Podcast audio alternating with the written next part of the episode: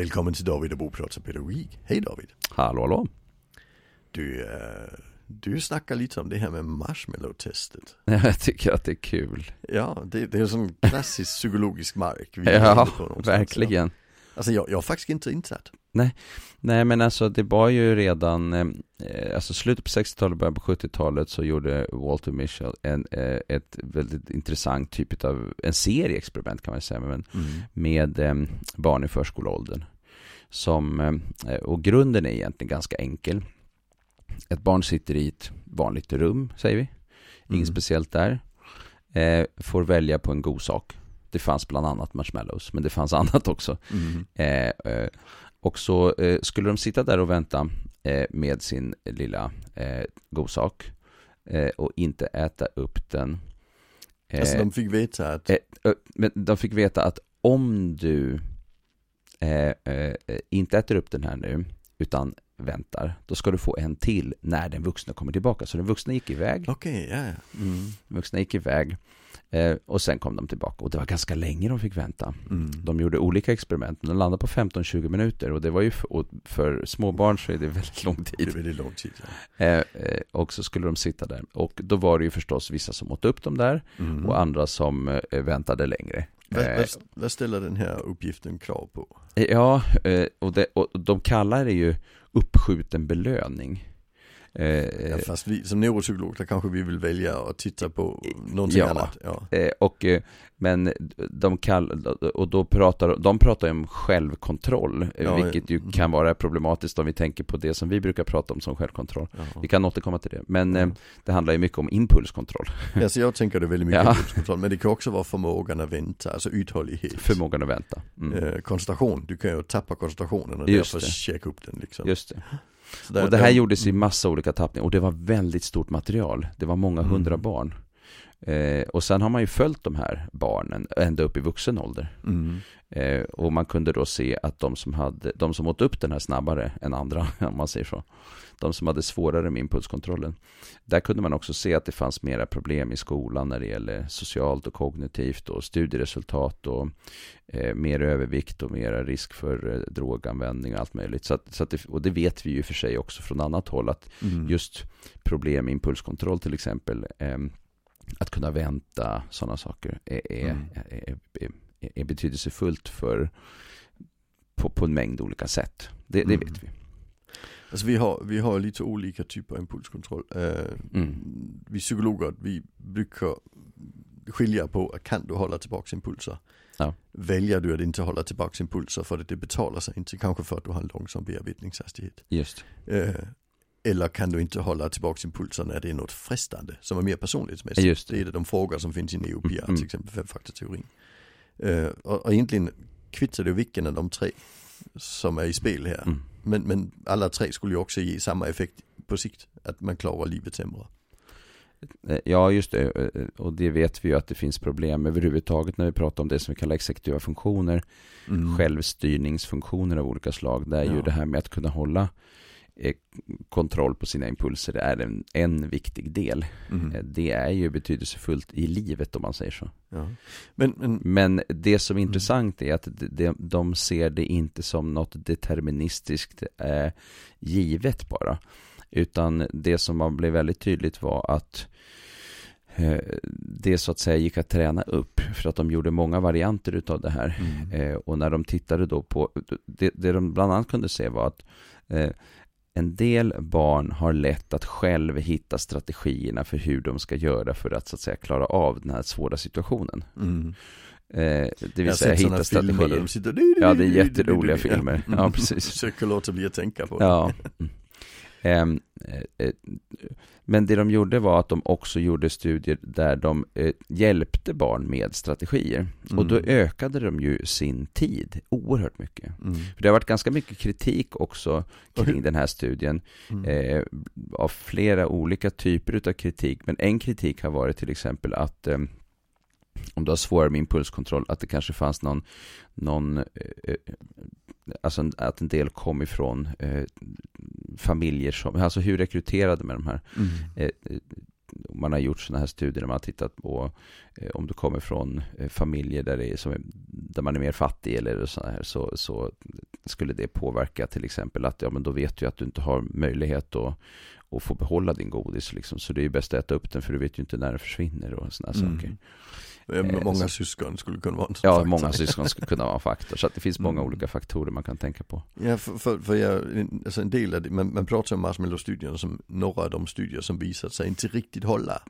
Nej, precis, för, när det gäller vissa delar då. Ja, just när det gäller den här, vi, vi pratar om att saker ska vara repli, replikerbara. Ja, just det. Och de har inte riktigt gått att replicera. Nej, det finns, det finns vissa eh, delar i de där. Det finns några till exempel som har eh, eh, gjort så att de har låtit barn få veta att de, eh, först har de gjort den här, eh, nej först, nej så här var det, sorry. Eh, barnen skulle få rita någonting och, de, och, några skulle få finare pennor efter ett tag och några andra, eh, just det, de fick reta på att de skulle få finare pennor halva gänget fick finare pennor, halva gänget fick inte finare pennor.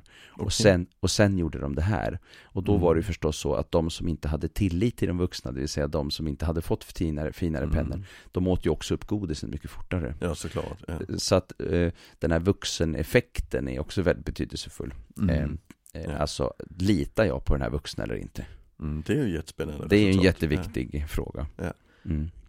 Sen var det en rolig grej som man har gjort också, en annan uppföljning. För det är ganska kul med sådana här typer av studier som blir stora. Eh, därför att de sätter igång tankeförmågan hos folk och folk vill mm. testa och replikera och göra varianter och sånt där. Då var det någon som hade eh, låtit eh, göra jämförelser mellan hur det gick då på 60-talet, på 80-talet och 2000-talet. Mm.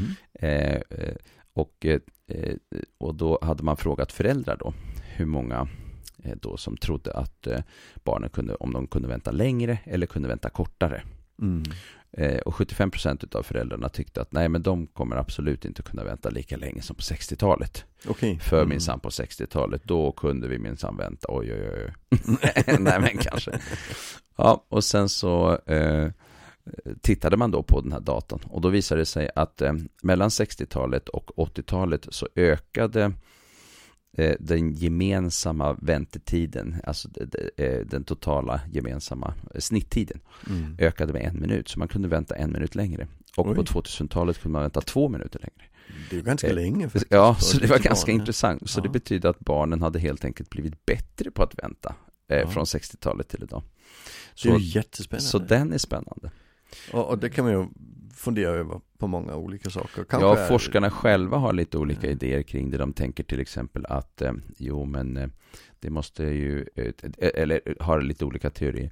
Det skulle kunna tänkas eh, eh bero på att eh, det är fler som går i förskola.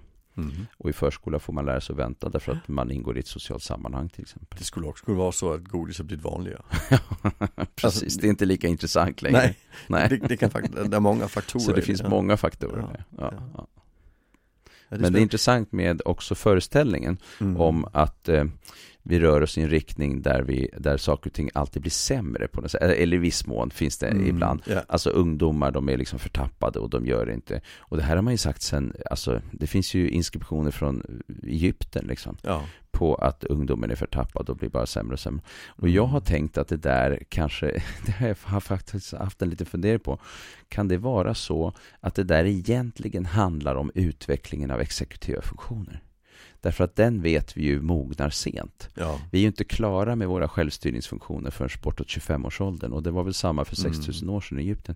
Så kan det vara så att det faktum att man när man blir äldre blir visare så tycker man att ungdomar är så ibland snabba i sina beslut och i sina saker. Alltså, att det är därför man tycker att ungdomarna är mer förtappade med årens lopp. Ja, Om så... alla generationer har sagt så sedan 6000 mm. år tillbaka, då måste det ju vara någonting annat ja. än att det blir bara värre och värre.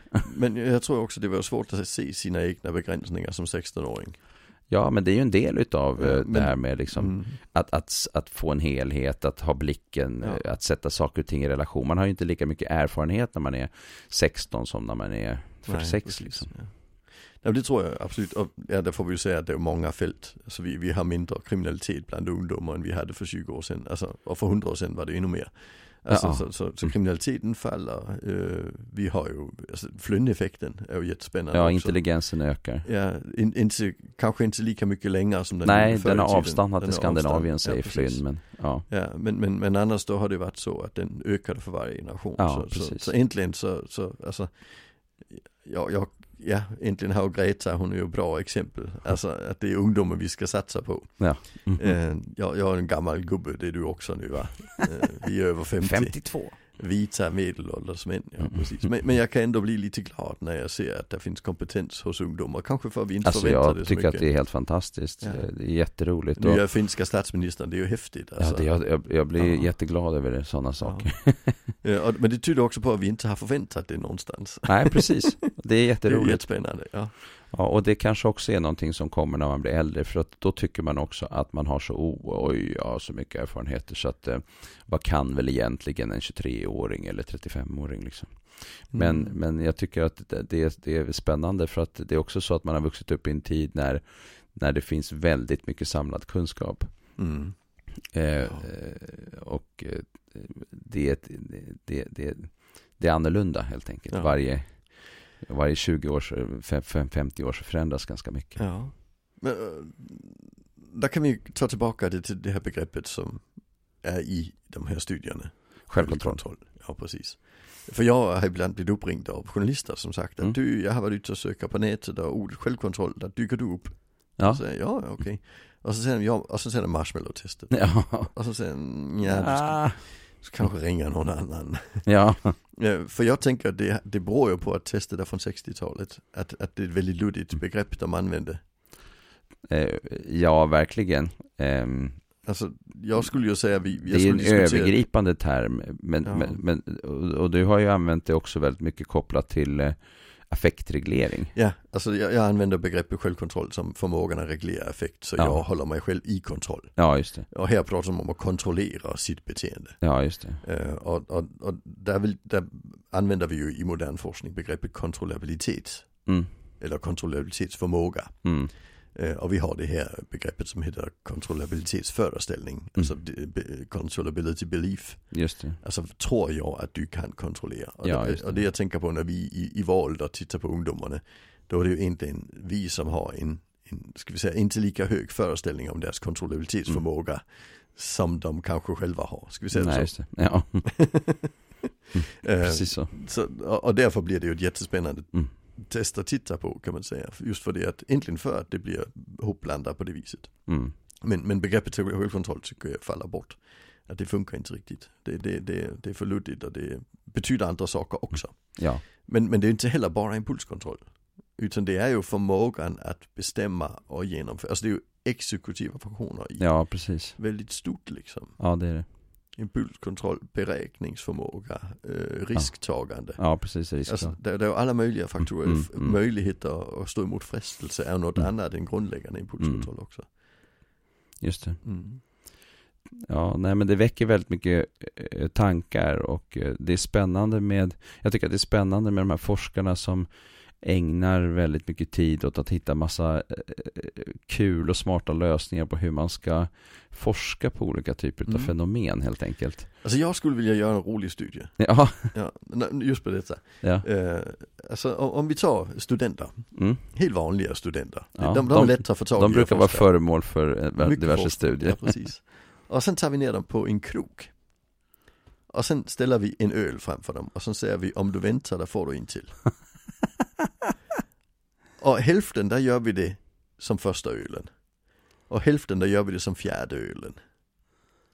Det skulle vara jätteroligt. Ja, det är ju inte så svårt att räkna ut vad som skulle hända, det känns Nej, det som. Men, men, men där kanske vi ska diskutera, vad är det alkoholen gör? Ja, den sabbar våra exekutiva ja, funktioner. Ja, så är det definitivt. Ja, så, så, det är ju inte ja. självkontrollen i sig, eller, men, men det är ju kontrollabiliteten. impulsiviteten. Eh, ja, och, och förmågan, eh, risktagandet blir annorlunda. Absolut, och man ja. tror mer om sig själv. Och... Ja, ja, precis.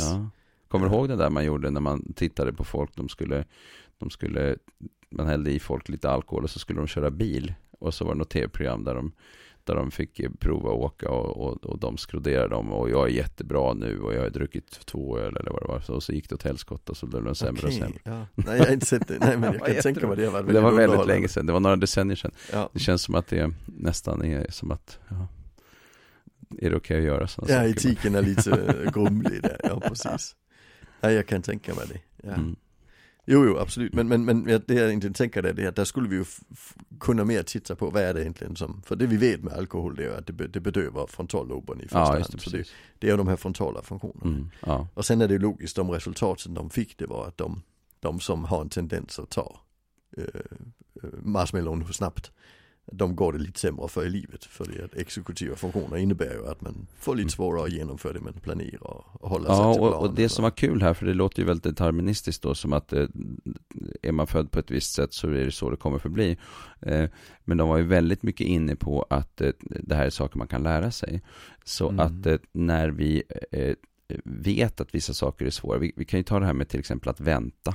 Mm. Vi har ju i en, om vi tar en förskola eller en skola så vet vi att det finns alltid vissa som har mycket svårare att vänta. Mm. Absolut. Eh, eh, men hur jobbar vi med väntsituationer? Mm. Eh, är alla väntsituationer nödvändiga? Eh, kan vi ha en struktur i väntan till exempel? Kan vi göra någonting under tiden? För det var ju det som var en, mm. en grej också som de såg i den här studien som jag tyckte var spännande. Nämligen att en del barn har lätt att hitta Eh, eh, aktiviteter de gör under tiden medan de väntar. Medan för andra så är det mycket svårare. Och om mm. du inte hittar det eller kan hitta någonting att tänka på. Det var ju något barn som hade tänkt på, jag tänker på ett fluffigt moln. Eh, liksom. Mm.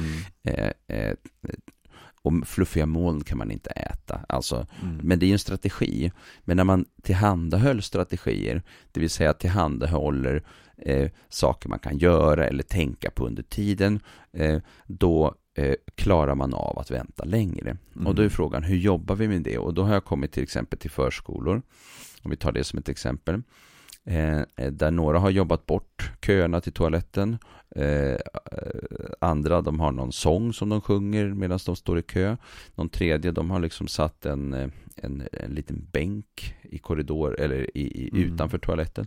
Så får barnen sitta och bläddra i böcker medan de väntar på toaletten.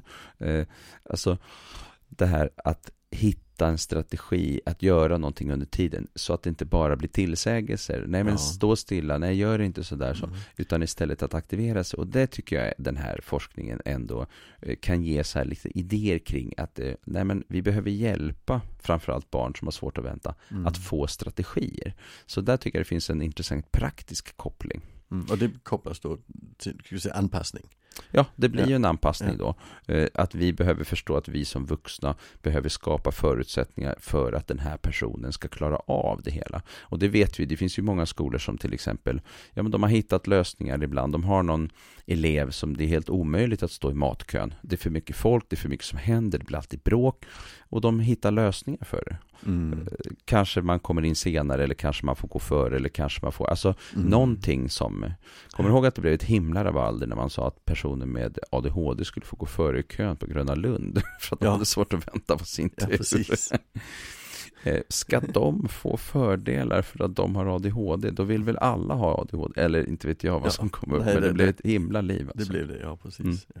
Så det, då, vi mm. kommer tillbaka till den rättvisefrågan. Ja. Eh, eh, faktiskt i det här också. Men jag tänker att vi behöver hitta strategier. Vi vuxna behöver hitta strategier för att barnen ska kunna mm. klara av yeah. situationen. Alltså jag, jag tycker det, det, det, är, det är viktigt, absolut. Det tycker jag. Och, och, det kanske också spelar rakt in i det vi brukar jobba med. Ja. Eh, sen har vi ju vissa kollegor som skulle säga, går det att träna mm. den här förmågan och får det sen effekt på hur det går i livet? Ja, just det, precis. Ja. Mm. Men det har vi inte riktigt några siffror från den här typen nej, av forskning på. Nej, det har, nej, det har vi inte. Nej. Så det vet vi inte. Mm. Mm. Men eh, jag menar vissa saker kan man ju, man kan ju lära sig vissa strategier för saker och ting. Till exempel om man är en person som ofta mm. skjuter upp eller har svårt att eh, fokusera under en längre tid så vet vi att det är klart att det kan hjälpa en person att få strategier för hur man ska göra saker och ting. Men då ja då är frågan vad det är för någonting. Är det, är det hjälpmedel, är det träning, är det anpassning? Ja. Alltså vi, vi har är det lite allt möjligt. Ett bra exempel jag brukar dra det var att på 80-talet där hade vi några jätte, jättebra eh, pedagogiska verksamheter. som fanns på segelbåtar. Ja, just det, precis. Ja, och, mm. och det man gjorde där, det var primärt ungdomar med beteendeproblem, var ja. många har ADHD. Ja. Mm. Där impulskontroll är en viktig del. Ja, just det. Uh, stoppar man ut på en båt och åkte till Karibien. Mm. Ja. Och, och sen kom de hem och var De kallas inte... värstingar ibland. Ja, men de var inte alltid lika impulskontrollsproblem mautiska när de kom hem igen. Nej.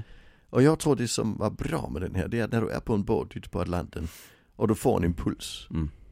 Det är svårt att fullfölja det. Ja, för alltså ni kan dö allihopa. ja. Men där står också en, en gubbe bredvid dig. Ja.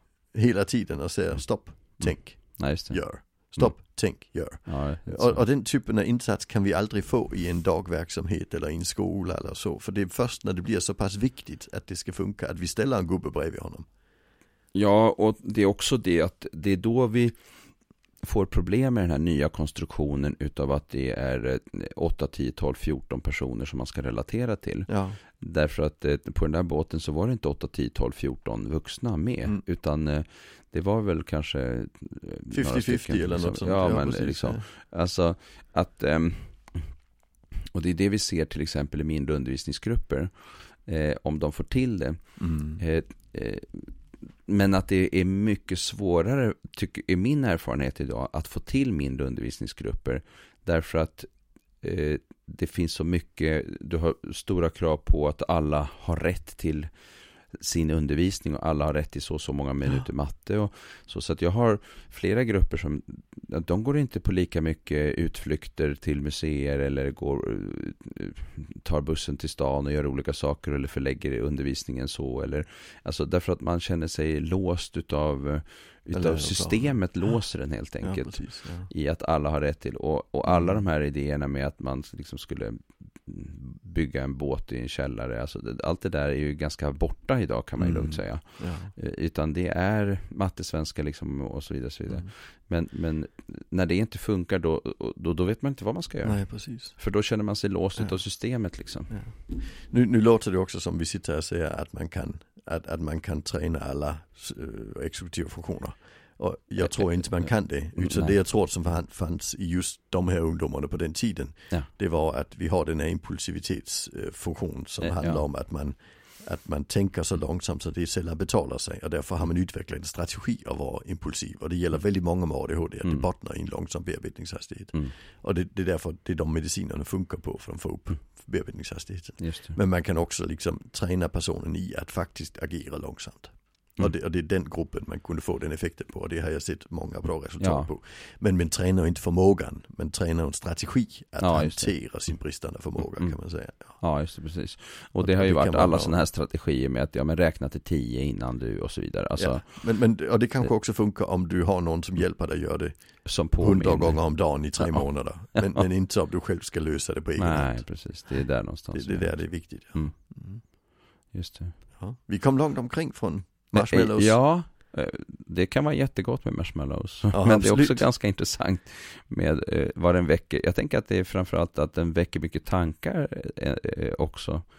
En sån här studie där man börjar tänka, och studier ska vi säga. Mm. Även om det finns både en del liksom, kritik och, och och så kring en del, en del utav det som, som skedde. Det är ju vad det är. Alltså jag, jag kan ju berätta min erfarenhet med marshmallows. Ja. Uh, I somras skulle vi grilla och så kom någon av ungarna uh, hem, vi har vuxna barn. Ja. Och hade med sig en stor påse marshmallows och sa dem kan man grilla också. Och jag har aldrig grillat marshmallows så jag bara hällde på dem på grillen. Ja. Det började Den brinna, var snygg. Det började brinna och det, det, var, nej, det var fan inget vidare, ska vi säga det så. Och, och jäklar vilket och det jobb det var. Ja, vilket jobb det var för rent allting ja, efteråt. Alltså, så var det, så det kan jag inte garantera, alltså, det kan jag inte nej. rekommendera i alla fall. Nästa det är bra gång. att tänka först innan man häller marshmallows på grillen, ska vi säga det så. Eller kanske ta reda på. kanske ta reda på, det kan vara bra. Tack så mycket för den gången. Tackar, tackar.